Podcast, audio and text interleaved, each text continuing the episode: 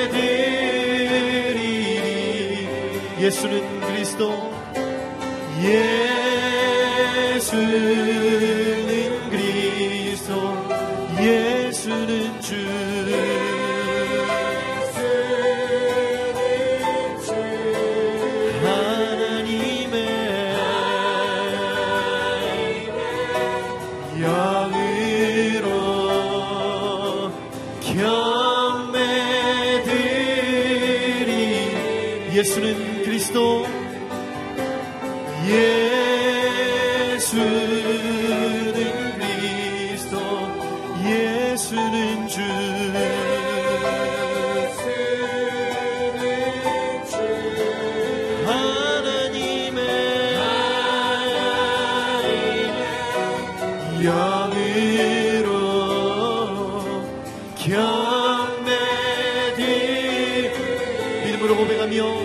예수는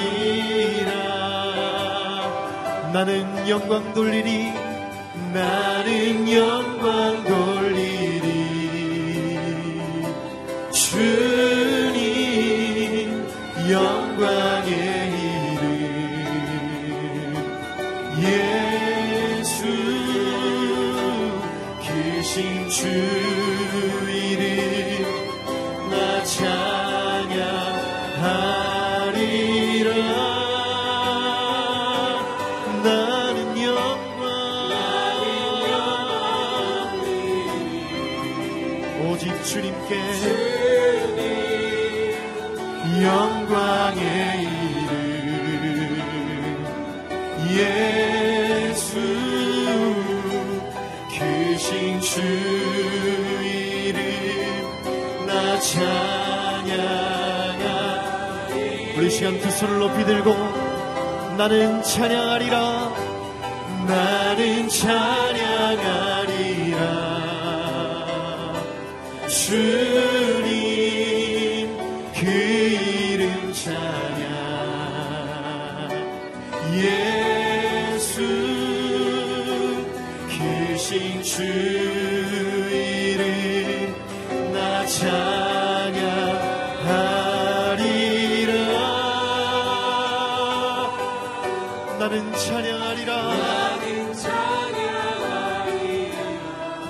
오직 주님. 그 이름 찬양. 예수 크신 주 이름 나 찬양하리. 크신 주 이름 나 찬양하리라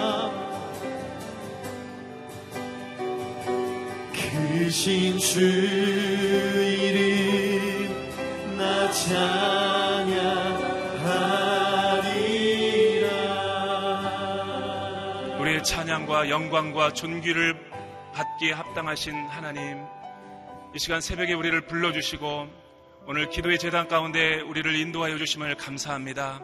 이 시간 저희가 전심으로 주님 앞에 기도하기 원하는 것은 주님, 새학기와 또 가을을 맞아서 우리의 영성이 더욱더 주님 앞에서 깊어지고 기도의 사람이 되기 원합니다.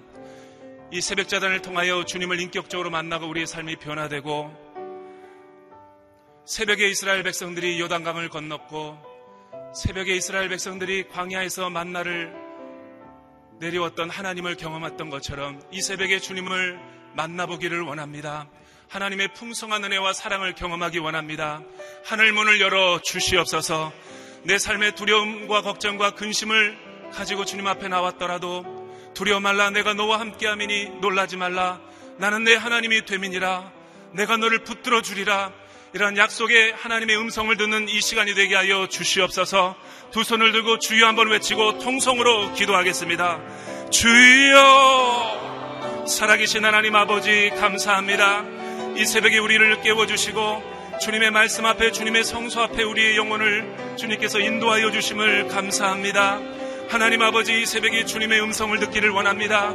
내 삶의 수많은 인생의 문제와 걱정과 근심과 염려를 이 시간 가져왔다 할지라도 하나님 만왕의 왕이시여 만주해 주신 주님 앞에 하나님 아버지 기도보다 하나님의 생각보다 앞서지 아니하고 하나님 앞에 무릎 꿇고 겸손히 나의 뜻과 생각을 내려놓을 때 하나님 아버지 주님께서 내 삶을 인도하여 주시고 통치하여 주시고 다스려 주는 분이심을 경험하고 하나님의 사랑을 체험하는 귀한 시간 되게 하여 주시옵소서.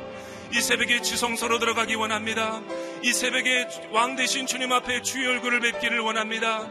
우리의 삶의 수많은 문제와 하나님 걱정과 염려의 문제들을 하나님 말씀을 듣다가 기도하다가 찬양하다가 응답받고 돌아가는 귀한 시간 되게 도와 주시옵소서. 하늘 문이 열리는 이 귀한 시간 되게 도와 주시옵소서. 살아계신 하나님 아버지, 인생의 주관자 되시고 왕 되신 주님 앞에 우리의 모든 걱정과 근심과 염려를 내려놓습니다. 내 안에 있는 모든 두려움과 불안과 염려와 걱정들이 다 떠나가게 하여 주시옵소서. 하나님보다 기도보다 앞서지 않게 하여 주시고 날마다 하나님의 말씀을 듣고 올바른 영적인 분별력을 가지고 선, 선택하며 내 삶을 주 앞에 드리는 귀한 인생 되게 축복하여 주시옵소서 열매 맺기 원합니다. 주 안에서 열매 맺는 한 학기가 될 수 있도록 기름 부어 주시고 믿음이 성장하는 새 학기가 되게 하여 주시옵소서. 그렇게 역사하실 주 하나님을 찬양하며 예수님의 이름으로 기도드립니다. 오늘 하나님께서 우리에게 주시는 말씀은 로마서 7장 14절에서 25절에 있는 말씀입니다. 저와 여러분이 한 절씩 교독하도록 하겠습니다. 우리는 율법이 신령한 줄 압니다. 그러나 나는 죄 아래 팔려 육신에 속해 있습니다. 나는 내가 행하는 것을 이해할 수 없습니다. 이는 내가 원하는 것은 행하지 않고 오히려 증오하는 것을 행하기 때문입니다. 내가 원하지 않는 것을 행한다면 나는 율법이 선하다는 것을 시인하는 것입니다. 그러나 지금 그것을 행하는 사람은 내가 아니라 내 안에 거하는 죄입니다. 나는 내 안, 곧 내 육신 속에 선한 것이 거하지 않는 줄을 압니다. 원함은 내게 있으나 선을 행하는 것은 없습니다. 내가 원하는 선은 행하지 않고 오히려 원하지 않는 악을 행합니다. 만일 내가 원하지 않는 것을 행한다면 그것을 행하는 사람은 내가 아니라 내 안에 거하는 죄입니다. 그러므로 나는 하나의 법칙을 깨달았습니다. 곧 선을 행하기 원하는 나에게 악이 함께 있다는 것입니다. 내가 속사람으로는 하나님의 법을 즐거워하지만 내 지체 안에서 하나의 다른 법이 내 마음의 법과 싸워 나를 내 지체 안에 있는 죄의 법의 포로로 잡아가는 것을 봅니다.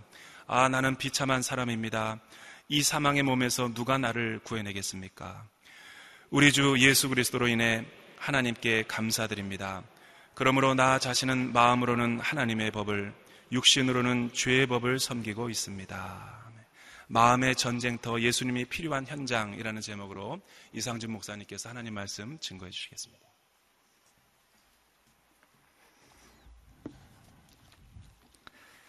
할렐루야. 오늘 하루도 진리 안에서 자유케 되는 복된 삶이 우리에게 주어지기를 주님의 이름으로 축복합니다. 하나님은 진리의 아버지이십니다. 예수 그리스도는 진리의 본체, 진리 그 자체이십니다. 아, 성령 하나님은 진리의 영이 되시는 줄로 믿습니다. 예, 삼위일체 하나님과 교제할 때 아, 우리 가운데 그분의 은혜와 진리를 충만히 채워주실 줄로 믿습니다. 아, 로마서를 보고 있습니다. 예, 로마서가 1장부터 쭉 달려오면서 복음과 율법의 긴장관계에 대한 설명을 해왔습니다.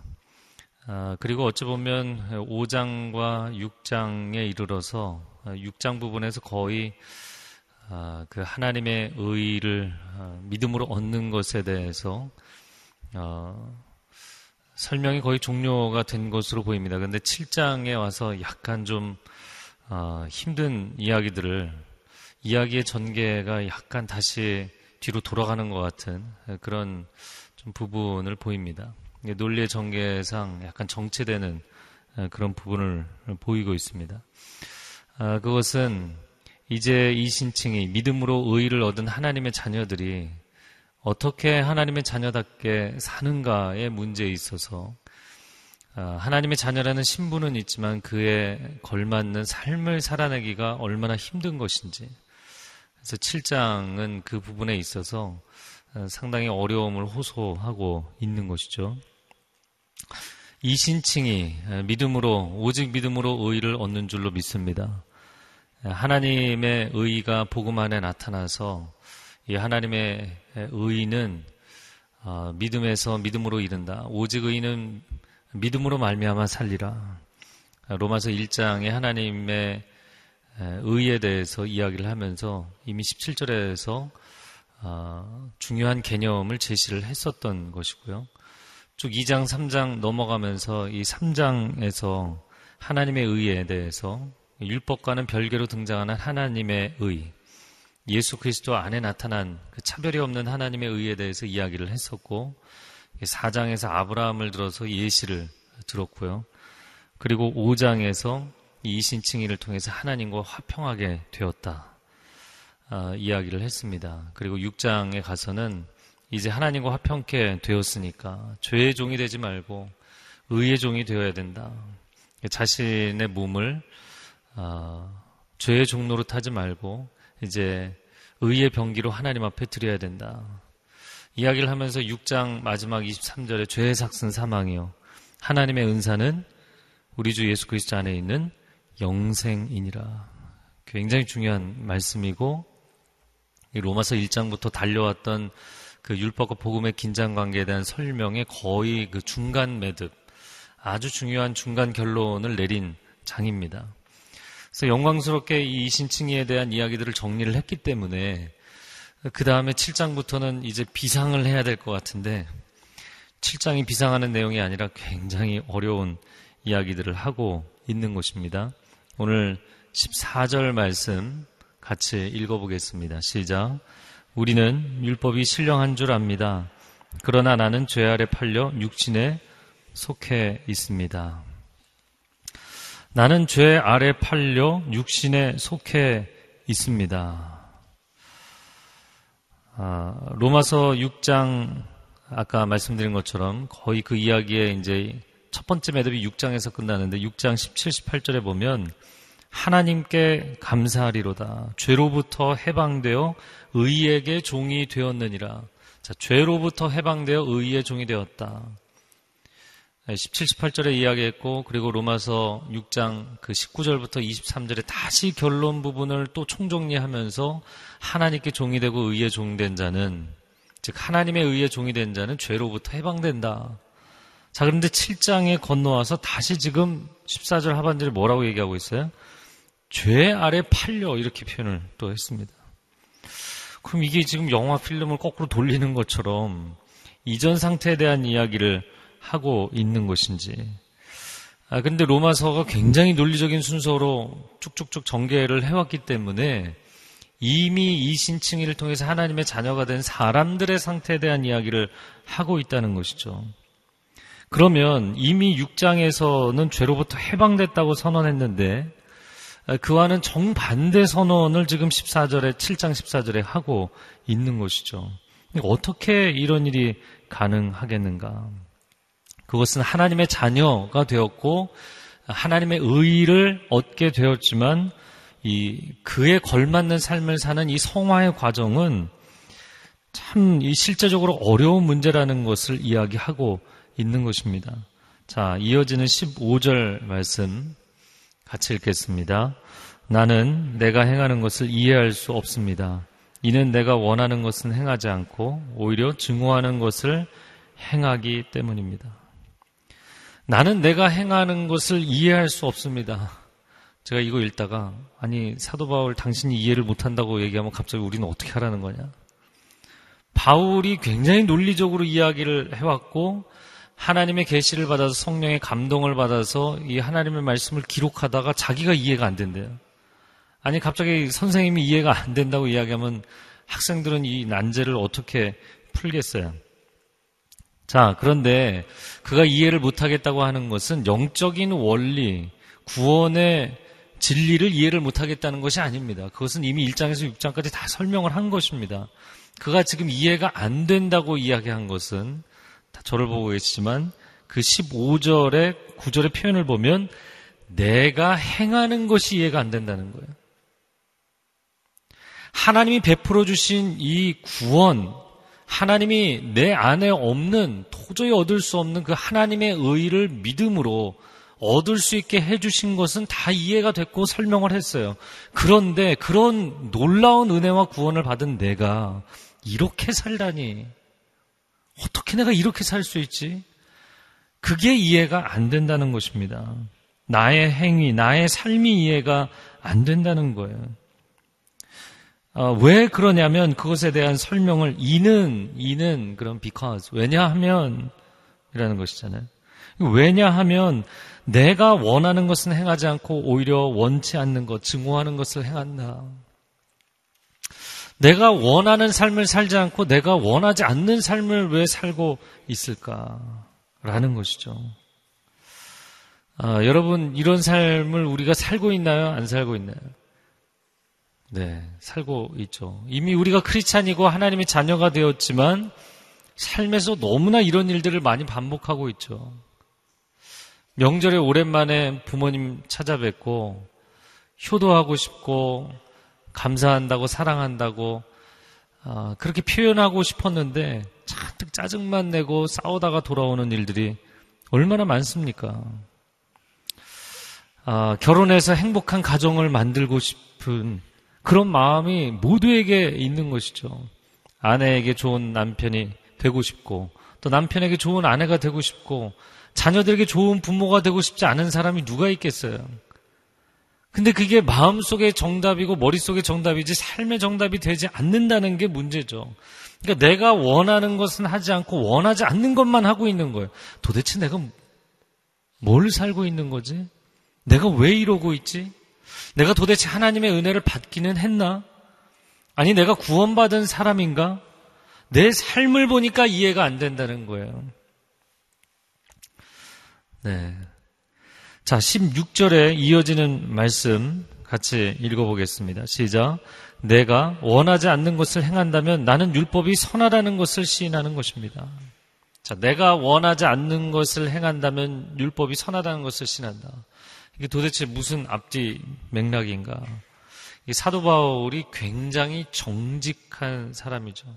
우리는 보통 아, 자신이 어떤 문제가 생기면 하나님 원망하고 자식이 자기 인생이 문제가 생기면 부모 원망하고 아, 그렇게 접근을 하는 경우가 많은데 바울은 굉장히 정직한 영성을 가지고 있는 거예요. 근데 이것은 내 삶의 문제고 나 자신의 문제이지 율법의 문제가 아니라는 거예요. 율법의 기준 자체는 너무나 선하고 올바른 것인데 내 삶에 뭔가가 문제가 있다. 여러분 경기를 하다가 자기가 룰을 어겼어요. 심판이 옐로 카드를 꺼냅니다. 페널티를 줍니다. 그러면 막 불같이 화를 내는 선수들이 얼마나 많은지 모릅니다. 근데 바울이 얘기하는 거예요. 심판에게 문제가 없습니다. 제가 문제입니다. 내가 왜 이러는지 모르겠습니다. 그 얘기를 하고 있는 것이죠. 자, 17절 말씀 읽어보겠습니다. 그러나 지금 그것을 행하는 사람은 내가 아니라 내 안에 거하는 죄입니다. 자, 그러면 도대체 이 상황을 어떻게 이해해야 될 것이냐? 그리고 이해할 수 있게 지금 설명을 하고 있는 것이죠. 17절. 그러나 라고 표현되어 있지만 이 그러나 라는 이 접속어는 자, 이제는 이런 뜻입니다. 자, 이제 설명을 해보자면 이런 상황인 것입니다. 내가 원치 않는 죄를 행하는 것은 내가 행하는 것이 아니라 내 안에 있는 죄가 능동적으로 주체가 돼서 이 일을 행하는 것입니다. 이 원치 않는 일을 내 안에 있는 죄가 주도하고 조장하는 것이구나. 이걸 깨달은 거예요. 자, 우리가 영적인 신분상 하나님의 자녀인 것은 이미 분명한 것입니다. 그것은 이미 짚고 넘어간 것이에요. 이 신분은 바뀌지 않습니다. 우리가 하나님의 자녀가 되면 그 어떤 세력도 우리를 정죄할 수 없는 줄로 믿습니다. 그 어떤 세력도 우리를 하나님의 사랑에서 끊을 수 없는 줄로 믿습니다. 그래서 이 7장의 깊은 고민 속에서 8장의 선언이 나오는 거죠. 그래서 8장의 결론 부분에서 아무도 우리를 정죄할 수 없고 아무도 우리를 하나님의 사랑에서 끊을 수 없다. 이야기를 하는 것이죠.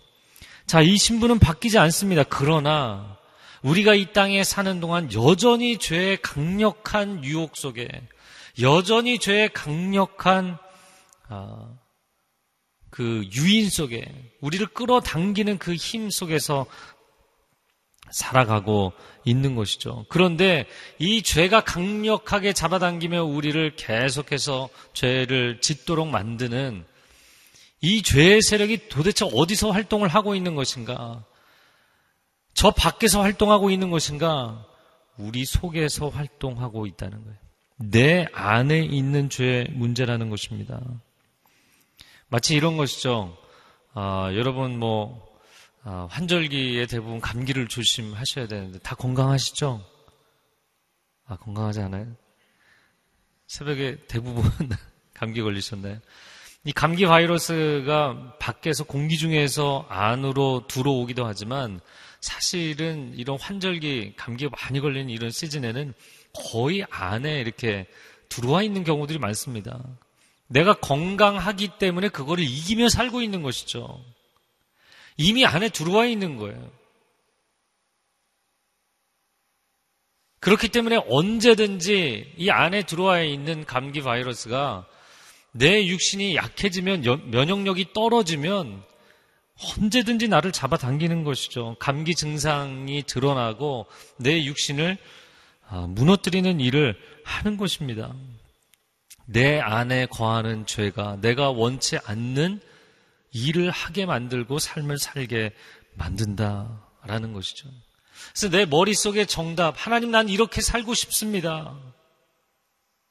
새벽에 그렇게 기도하지만 결국에 나의 삶에 그렇게 되지 않는 것들, 여러분, 죄의 중력에서 내가 아주 완전히 자유하지 못하다는 것이죠. 그러면 어떻게 해야 되는가? 자, 18절 말씀에 나는 내 안 곧 내 육신 속에 선한 것이 거하지 않는 줄을 압니다. 원함은 내게 있으나 선을 행하는 것은 없습니다. 내 안에 있는 이 죄의 문제에 대해서 사도 바울이 좀 더 깊이 있게 한 단계 더 설명을 합니다. 아, 영적인 자녀이지만 육적인 생활을 하고 있는. 그래서 18절에 내 육신 속에라는 표현을 썼죠. 중요한 그가 이제 영적인 것, 육적인 것, 이 개념을 나눠서 이야기를 하고 또 8장에 건너가서도 8장 전반부에서 영과 육의 contrast, 이 대조 관계를 아주 강력하게 설명을 합니다. 예, 그냥 지나가면 어, 넘겨버릴 수 있는 것인데 18절에 내 안에 17절에 내 안에 거하는 죄라는 게 무엇이냐 18절에 다시 한번 이야기할 때 내 육신 속에 거하는 것이다 이렇게 표현을 했어요. 그러니까 육신 속에 거하는 것이라고 이야기를 하는 것은 분명히 나는 영적 신분을 가졌는데 삶은 너무나 육적인 삶을 살고 있다는 거예요. 마치 고린도 교회의 문제를 이야기할 때 영적 은사는 넘쳐나는데 육적인 다툼과 분열은 가득한 거예요. 그럼 너희는 육적인 크리스찬이다. 이렇게 이야기를 했던 것이죠. 신분과 삶이 겉돌고 일치하지 않을 때 우리는 내적인 갈등을 경험하게 됩니다. 내가 과연 이러고도 하나님의 자녀가 맞는가? 그래서 그때는 삶이 무너지면 신분에 대한 확신도 무너집니다. 야, 내가 이러고도 하나님의 자녀가 맞는가? 그렇게 흔들리는 사람들을 이단이 와서 낚아채는 거예요. 아, 내가 이렇게 공부도 안 하는데 이게 내가 학생이 맞는가? 수업 시간 재미가 없어요. 공부가 안 돼, 집중이 안 돼요. 그렇다고 담 넘어서 한참 수업 진행되는데 밖에 나가서 돌아다니면 깡패한테 걸리게 돼 있어요. 그리고 자기 삶이 더 오리무중에 빠지는 것이죠. 여러분, 운동선수가 운동을 잘해서 자기 아, 분야에서 자기가 하는 종목에서 국가대표 선수가 되고 금메달 따고 그렇게 하고 싶지 않은 선수가 어디 있겠어요? 그럼 모든 운동선수의 소망이죠. 학생이라면 열심히 공부해서 1등하고 장학금 받고 좋은 대학 가고 싶지 않은 학생이 어디 있겠습니까? 근데 마음은 원이로되 육신이 약하도다. 마음과 몸이 따로 노는 것이죠. 아, 마음과 몸이 따로 논다. 제가 이거 묵상을 하다가 어, 뭐라고 표현할까? 영적인 사춘기 같아요. 이 질풍노도의 시기. 이 성화에 대한 그림은 있는데 전혀 삶은 그렇지 않은 사춘기 때 어떻습니까? 몸은 어른이에요. 그래서 나, 내가 어른이라는 것을 막 재고 싶어요. 자랑하고 싶어요. 주장하고 싶어요. 그런데 여전히 내면 세계와 가치관은 내가 사는 것은 유아적인 삶을 살고 있는 거예요. 그런 자신을 발견하면 또 굉장히 자기 자신에 대해서 자괴감에 빠지고 실망합니다. 이게 극과 극을 달리는 시기이죠. 하나님의 자녀가 된 것은 굉장히 영광스러운 것인데 도대체 내가 왜 이렇게 사는 것일까?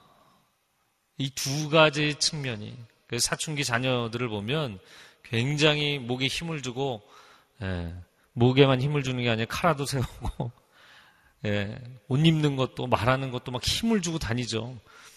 그러나 또 한편으로 자기가 자기 자신에 대해서 얼마나 실망이 많은 시기인지 몰라요.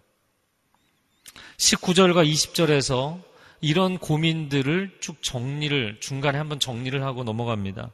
제가 읽어보겠습니다. 내가 원하는 선은 행하지 않고 오히려 원하지 않는 악을 행합니다. 만일 내가 원하지 않는 것을 행한다면 그것을 행하는 사람은 내가 아니라 내 안에 거하는 죄입니다. 자, 그리고 21절로 넘어가 보겠습니다. 같이 읽겠습니다. 그러므로 나는 하나의 법칙을 깨달았습니다. 곧 선을 행하기 원하는 나에게 악이 함께 있다는 것입니다.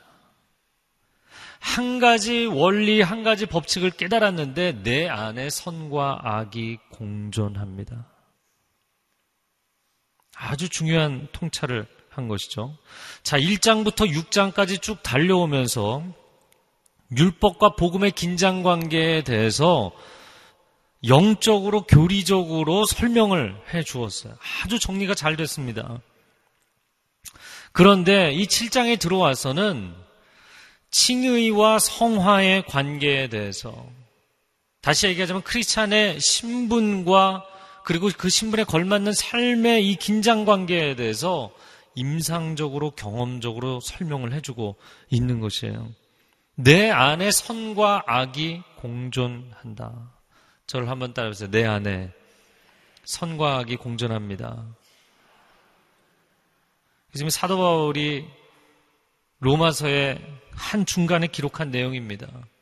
그래서 뭐 소설이나 영화나 모든 스토리텔링이 권선징악의 구도를 많이 갖고 있지만 리얼리즘, 사실주의가 대두되면서 한 개인 안에 선과 악이 공존하는 그런 캐릭터들을 많이 보여주게 된 것이죠. 여러분, 우리는 보통 선인과 악인의 대립구도로 보잖아요. 아벨과 가인, 다윗과 사우랑, 선인과 악인의 대립구도로 보고 있지만 그러나 다윗은 사울이 자신의 가장 중요한 정적을 제거하려고 했는데 평생 매달렸지만 해결을 못했죠. 근데 다윗은 자기가 꾸몄던 음모로 사람을 죽이게 되잖아요. 이 선인 안에 있는 악을 보게 되는 것이고, 여러분 사울도 한때는 성령의 충만함으로 하나님의 감동을 받아서 살았던 사람이죠. 그가 악인이지만 그러나 그 안에 있는 선한 부분이 반드시 있는 것이죠. 사람을 전형적인 캐릭터로 스테레오 타입으로 보아서는 안 됩니다. 우리가 보통 기도할 때 대전제로 깔아놓는 건 나는 선인이고 하나님 주변에 악인들을 해결해 주십시오. 이 기도만 열심히 하고 있는 거예요. 네, 반응들을 안 하시는데 정직하셔야죠. 사도 바울도 이렇게 정직하게 얘기를 하고 있잖아요. 그 대사도 바울이 이렇게 정직하게 이야기를 하고 있어요. 그래서 여러분 세상에는 두 종류의 사람들이 있는 것이죠. 의인이라고 불리는 죄인들. 누굴까요? 우리들이죠. 하나님이 의인이라고 불러주신 죄인들. 사실 죄 덩어리입니다. 그런데 의인이라고 불러주시는 거예요. 그리고 죄인으로 살고 있는 하나님의 형상들. 사실은 하나님의 형상이에요. 근데 죄 가운데 살고 있을 뿐이에요. 그래서 넌 크리스찬이 아니라 옛 크리스찬이다. 아직 아직 크리스찬이 되지 않은 사람들이 있는 것입니다. 자, 22절 23절 말씀을 같이 읽겠습니다. 시작. 내가 속사람으로는 하나님의 법을 즐거워하지만 내 지체 안에서 하나의 다른 법이 내 마음의 법과 싸워 나를 내 지체 안에 있는 죄의 법의 포로로 잡아가는 것을 봅니다. 자, 22절과 23절에 21절에 선과 악이 공존한다. 이 대립 구조를 22절과 23절에 좀 더 자세하게 구조를 설명하고 있습니다. 22절에 속 사람으로는 하나님의 법을 즐거워한다. 네, 여호와의 율법을 즐거워하여 주야로 묵상한다. 시편 1편의 말씀처럼 그 하나님의 법, 하나님의 길, 하나님이 기뻐하시는 것을 나도 기뻐한다라는 거예요. 속사람으로. 그런데 23절에 보면 내 지체 안에서라고 표현했습니다. 아까 18절에 내 육신 속에라고 표현한 것처럼 그 육에 속한 지체, 이 지체라는 건 사지를 이야기하는 것이죠. 아, 몸의 부분들을 이야기하는 것이기 때문에 거의 같은 표현입니다. 그래서 속 사람으로는 하나님의 법을 즐거워하지만 내 육신으로는 죄 법의 포로가 되어 있다. 라는 거예요. 그래서 영적인 자아와 육적인 자아의 대립 구조를, 대립 구조로 설명을 했습니다. 예, 그런데 아, 여러분 참고로 한번 집에 가서 보세요. 에베소서 4장 22절에서 24절 말씀을 보면 아, 겉사람과 속사람이라고 표현되어 있지 않고 옛사람과 새사람이라고 표현되어 있죠. 고린도 후서 4장이었던 것 같아요. 고린도 후서에서는 겉사람과 속사람이라고 표현되어 있습니다. 그런데 에베소 4장에서는 옛사람과 새사람이라고 표현되어 있죠. 좀 더 우리에게 그림을, 이 대립 구조의 그림을 어, 잘 이해할 수 있도록 그려준 거예요. 왜냐하면 대립 구조이지만 우리는 하나님의 자녀이고 결국에 천성으로 들어가는 그 날까지 옛 사람은 벗어버리고 계속해서 새 사람을 입는 존재로 변해가는 과정 가운데 있다는 거예요. 할렐루야. 그냥 단순 대립 구조로 계속 가는 것이 아니라 성화는 점진적인 과정으로 이루어져 가고 있는 것이다. 이것은 8장에서도 이제 또 이야기를 합니다. 하나님이 미리 아신 자를 미리 정하셨고 의롭다 부르셨고 또한 그를 거룩하게 하시고 영화롭게 하신다. 이런 이 성화의 과정으로 설명을 하는 게 이제 8장에 또 나오죠. 자, 그러니까 아, 우리는 이 긴장 관계 가운데 있지만 우리에게는 소망이 있는 줄로 믿습니다. 그래서 23절에 뭐라고 표현을 했냐면 내 지체 안에서 하나의 다른 법이 있어 내 마음의 법, 즉 내 속사람이 즐거워하는 하나님의 법과 싸우고 있다. 싸우고 있다. 거기 싸워의 동그라미를 치시겠어요? 그래서 성화에 있어서 아주 중요한 개념이 뭘까요? 영적 전쟁이에요. 날마다 분투의 삶을 사는 것입니다. 죄의 법은 나를 잡아당기려고 하고, 그러나 하나님의 은혜의 엔진은 이 죄의 중력을 벗어나 하나님의 능력과 하나님의 세계의 창공으로 나를 솟아오르게 하는 거예요. 어떻게 할 것이냐? 땅바닥에 주저앉을 것이냐? 저 은혜의 창공을 달 것이냐? 그 중간 상태에서 머물러 있는 것이 우리의 성화의 과정의 삶인 것이죠. 싸움이라고 표현을 했어요. 갈라디아서 5장 17절 말씀에 육체의 소욕과 성령의 소욕을 아주 잘 설명을 했죠. 육체의 소욕은 성령을 거스르고 성령도 육체를 거스르나니 이 둘이 서로 대적함으로 싸운다는 개념, 이죠 대적함으로 너희가 원하는 것을 하지 못하게 하려 함이니라. 이 싸우다가 여러분 비행기가 활주로 에서 확 달려간단 말이죠. 근데 아무리 달려도 뜨질 않아요. 어우, 힘들어. 숨만 차고. 멈췄다가 좀 이따 다시 해야지. 그러고 돌아와서 경락부 들어와서 뭐 수리하고 좀 열좀 시키고 또 나가고 막 달리다가, 어우, 안 뜨네. 그러고 또 들어오고. 그럼 기름만 낭비하는 거예요. 세월만 보내는 거예요. 여러분 달리려면 숨이 차고 죽을 것 같아도 떠야 됩니다. 이륙할 때까지, 테이크오프 할 때까지 달리셔야 되는 거예요. 아, 이 정도면 뭐, 내가 열심히 분투하며 살았지. 그러고 주저앉으시면 아니 되는 것입니다. 여러분 힘을 내세요. 새벽에 옆에 사람한테 얘기하라고 하지 않는데, 약간 45도만 쳐다보시고, 힘을 내십시오. 이렇게 얘기해 주세요. 너무 기운 없게 얘기하셨어요. 고개만 45도 돌리시고 힘을 내십시오. 네, 힘을 내셔야 돼요. 여러분, 영적 전쟁의 최전선은 오늘 본문의 제목처럼 마음입니다. 영적 전쟁의 최전선은 저 우주에서 벌어지고 있는 게 아닙니다. 바깥 세상에서 벌어지는 것이 아닙니다. 소우주인 우리의 마음 속에서, 인간의 마음 속에서 일어나고 있는 거예요. 전 세계적으로, 어, 다니면서 이 영적 전쟁이란 주제를 강의했던 그 예수전도단의 그그 영적 전쟁이라는 책에 어, 강사죠. 갑자기 이름이 기억이 안 나네요.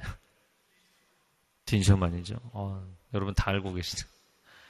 딘셔만도 아주 강조하는 것이 이 영적 전쟁은 우리 마음 속에서 일어나고 있는 것이다. 사도 바울 이후로 최고의 신학자라고 불리는 어거스틴도 우리의 마음 속으로 들어갔을 때 거기서 하나님을 발견하고 우리의 죄의 실체를 발견하고 이 선과 악의 대립 구도가 다 우리 내면 가운데 일어나는 것입니다. 이 소우주 안에서 날마다 치열한 싸움이 일어나고 있는 거예요. 이 성화의 과정은 철로 역정이죠. 철로 천국 가는 그 길에 역경의 여정, 철로 역정입니다. 그래서 칭의는 자, 우리가 의롭지 않은데 의롭다고 부름을 받은 것, 이 구원받은 것은 사실 하나님 불가능을 가능케 하신 거죠. 우리에게는 불가능한데 그분의 가능으로 덮어버리신 것이죠. 그럼 성화는 무엇인가?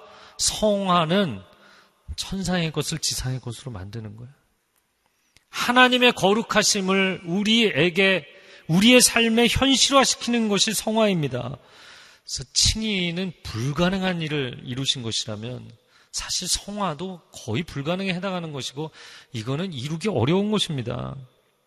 어떻게 보면 더 어려운 것일지도 모르겠어요. 왜냐하면 칭의라는 것, 우리가 하나님의 자녀라 부름을 받는 것은 어느 한순간이잖아요. 이건 한순간에 일어나는 이벤트예요. 신분이라는 것은 어느 한날 갑자기 주어지는 거예요. 여러분, 콧물 찔찔 흘리고 내가 수학도 아직 숫자도 잘 세지 못하고 해도 초등학교 1학년 입학하면 난 학생이에요. 그날로부터. 지식의 양이 얼마나 많든 공부를 잘하든 못하든 난 학생이에요. 신분이라는 건 어느 한날 주어지는 것입니다. 그러나 그 신분에 걸맞는 삶을 매일 살아내야 되는 거예요. 콧물도 잘 닦아야 되고, 공부도 열심히 해야 되고, 이게 뭐 쉬운 일이 아니에요. 매일매일 이거를 해나가야 되는 거예요. 평생의 과정이죠. 이제 좀 됐나 싶으면 영 아닌 자기 자신을 발견하고 도루묵인 거예요. 그게 참 힘든 것이죠. 어, 여러분 죄인이 의인이라고 불림을 받았습니다. 근데 그대로 살아가는 그 과정은 역정이고 험로를 예고하는 것이죠. 축구 선수가 실력이 전혀 아닌데 국가대표로 만약에 선발됐다고 생각해 보세요. 그럼 이해가 안 되죠. 이건 도대체 왜 나를 국가대표로 뽑았을까? 그럼 두 가지 마음이 생길 것입니다. 매우 영광스럽다.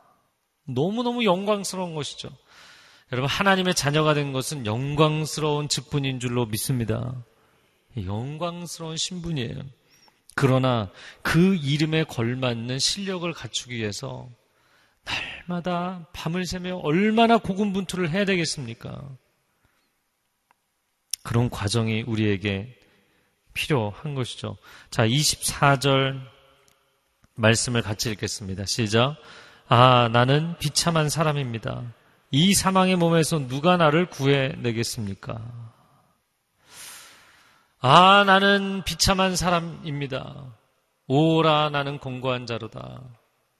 사도 바울이 이 표현을 했단 말이죠.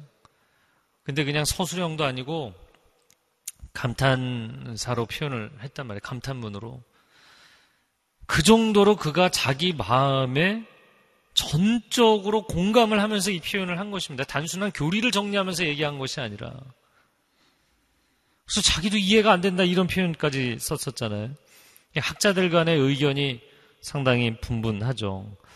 이 사도 바울이 성화 이전에 아, 상태에 대해서 기억을 하면서 쓴 것이다. 아니다.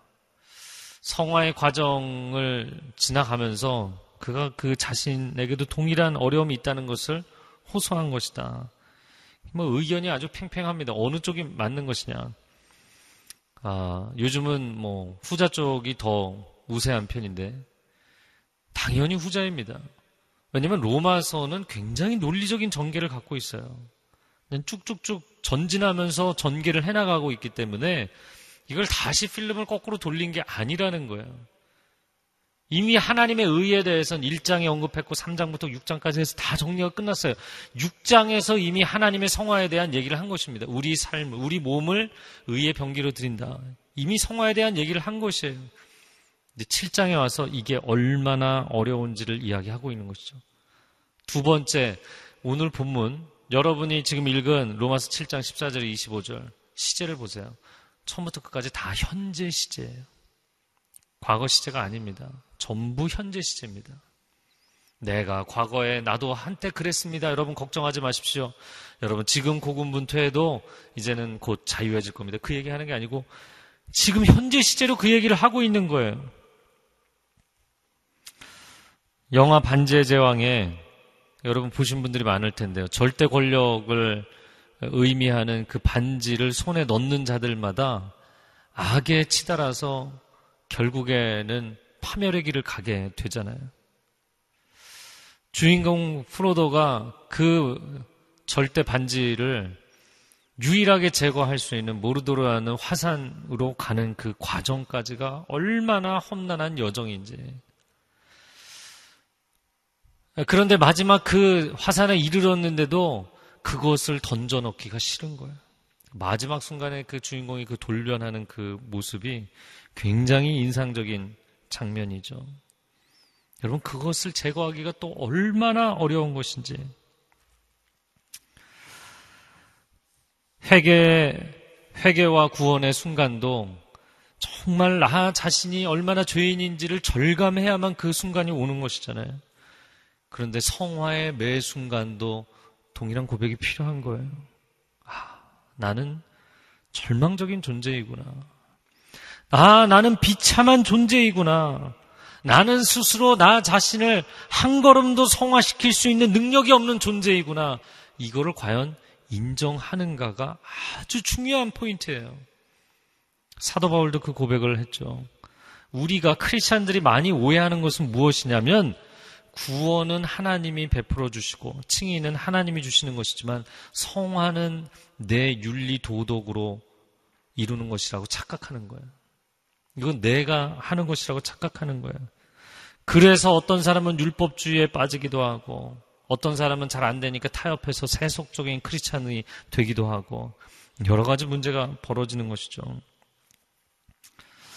아, 25절, 그 다음 25절, 어떤 결론을 7장의 어, 마지막으로 맺었는가 보도록 하겠습니다. 같이 읽겠습니다. 우리 주 예수 그리스도로 인해 하나님께 감사드립니다. 그러므로 나 자신은 마음으로는 하나님의 법을, 육신으로는 죄의 법을 섬기고 있습니다. 25절, 우리 주 예수 그리스도로 인해 한참 자기 자신의 인생을 보니까 이 놀라운 은혜, amazing grace, 이 놀라운 은혜를 받은 나가 이렇게 비참한 인생을 살고 있다니. 아, 비참한 인생이요. 이해가 안 되는 나 자신이요. 그걸 계속 뱅글뱅글 돌다가 25절에 주님을 바라보는 것이죠. 얼마나 감사한지. 내게 주님이 오셨다는 것이 얼마나 감사한지. 그 주 예수 그리스도를 내게 소망으로 허락하신 하나님께 얼마나 감사한지. 할렐루야. 여러분, 구원의 여망도 오직 하나님께 있고, 날마다 내가 성화되어 가는 이 희망도 오직 하나님께 있습니다. 그래서 구원이라는 것을 협의, 좁은 개념으로 이야기를 할 때는 칭의만 해당하지만 구원의 광의적 개념은 성화의 모든 과정을 포함하는 거예요. 나는 한 걸음도 나 자신을 거룩하게 만들 수 없어요. 호흡 하나도 말 한마디도 나 자신을 거룩하게 만들 능력이 없어요. 나를 거룩하게 만드시는 분은 오직 하나님이십니다. 그래서 우리 주 예수 그리스도로 인해 하나님께 감사합니다. 이 감사의 고백을 딱 던져놓고 나서 다시 25절 하반절에 그러나 마음으로는 하나님의 법을 육신으로는 죄의 법을 하나님 저의 상태를 아시죠? 이게 솔직한 상태입니다. 그러나 하나님께 희망이 있음을 그리스도 안에 희망이 있음을 고백합니다. 이 고백을 했습니다. 그리고 이제 8장으로 넘어가면 자, 하나님의 자녀라는 신분, 예수 그리스도의 의를 덧입게 된 것, 그것을 성령의 역사로 실제화시키는 것이 얼마나 중요한 마지막 완성의 단추인지를 얘기하는 거예요. 그래서 8장은 칭의와 성령, 성령과 칭의에 대한 내용입니다. 성령 충만하시기 바랍니다. 우리가 단순히 교리를 안다고 해서 거룩해지지 않습니다. 성경의 지식만으로 거룩해지지 않습니다. 성령께서 우리 가운데 임하셔야만 거룩의 삶이 실제화될 수 있어요.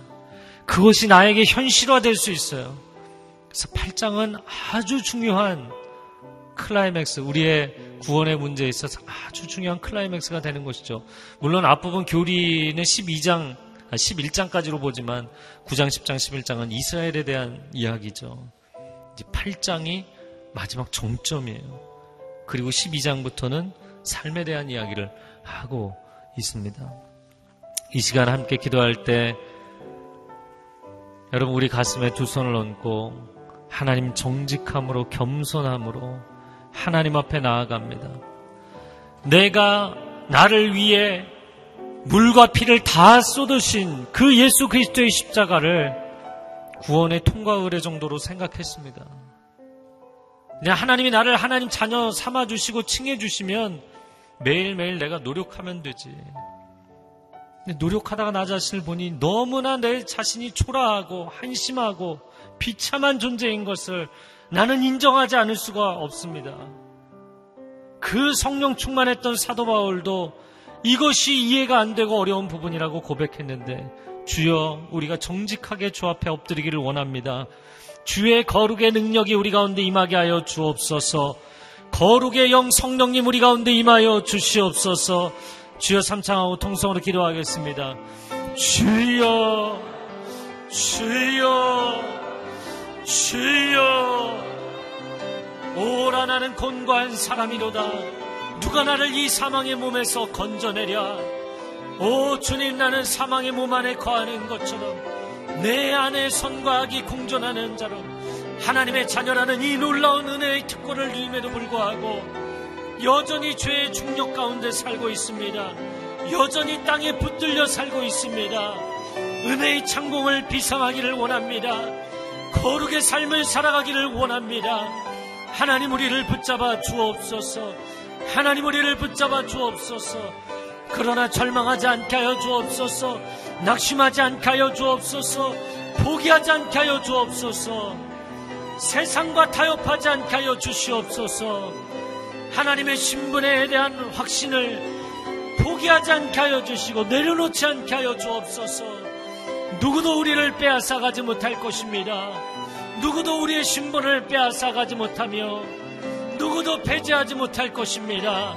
오 하나님 하나님의 자녀들을 붙잡아 주시고 강건케 하여 주시고 하나님의 은혜와 진리로 충만하게 하여 주옵소서. 하나님의 능력으로 충만케 하여 주옵소서.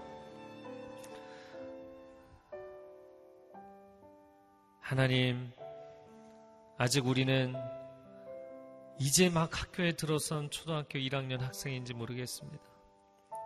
이제, 이제 초등학교 졸업하고 중학교 올라가는 학생인지 모르겠습니다.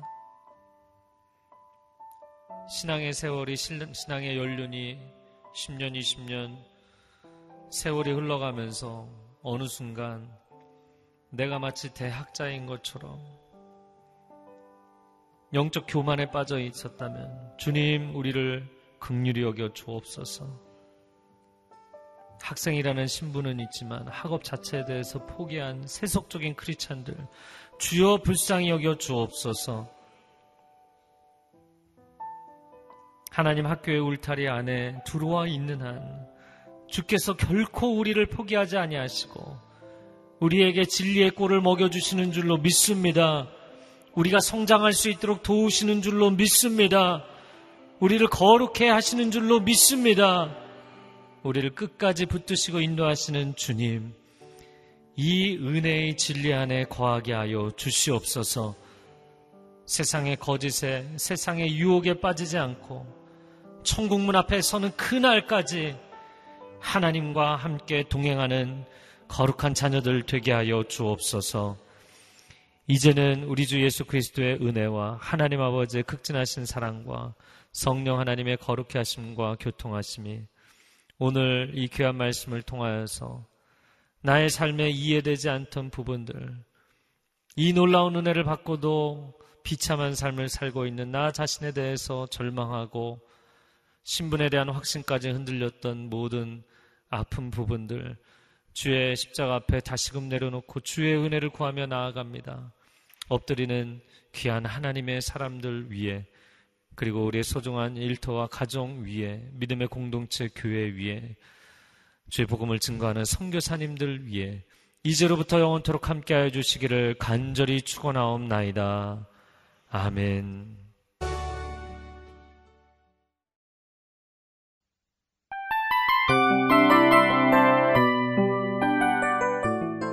이 프로그램은 청취자 여러분의 소중한 후원으로 제작됩니다.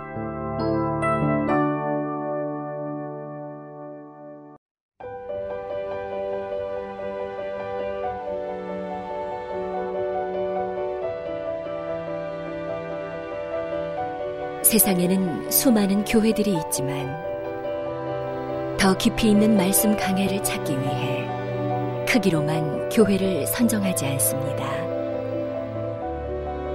보다 좋은 영적 콘텐츠를 더 많이 나누기 위해 방송비를 받지 않습니다.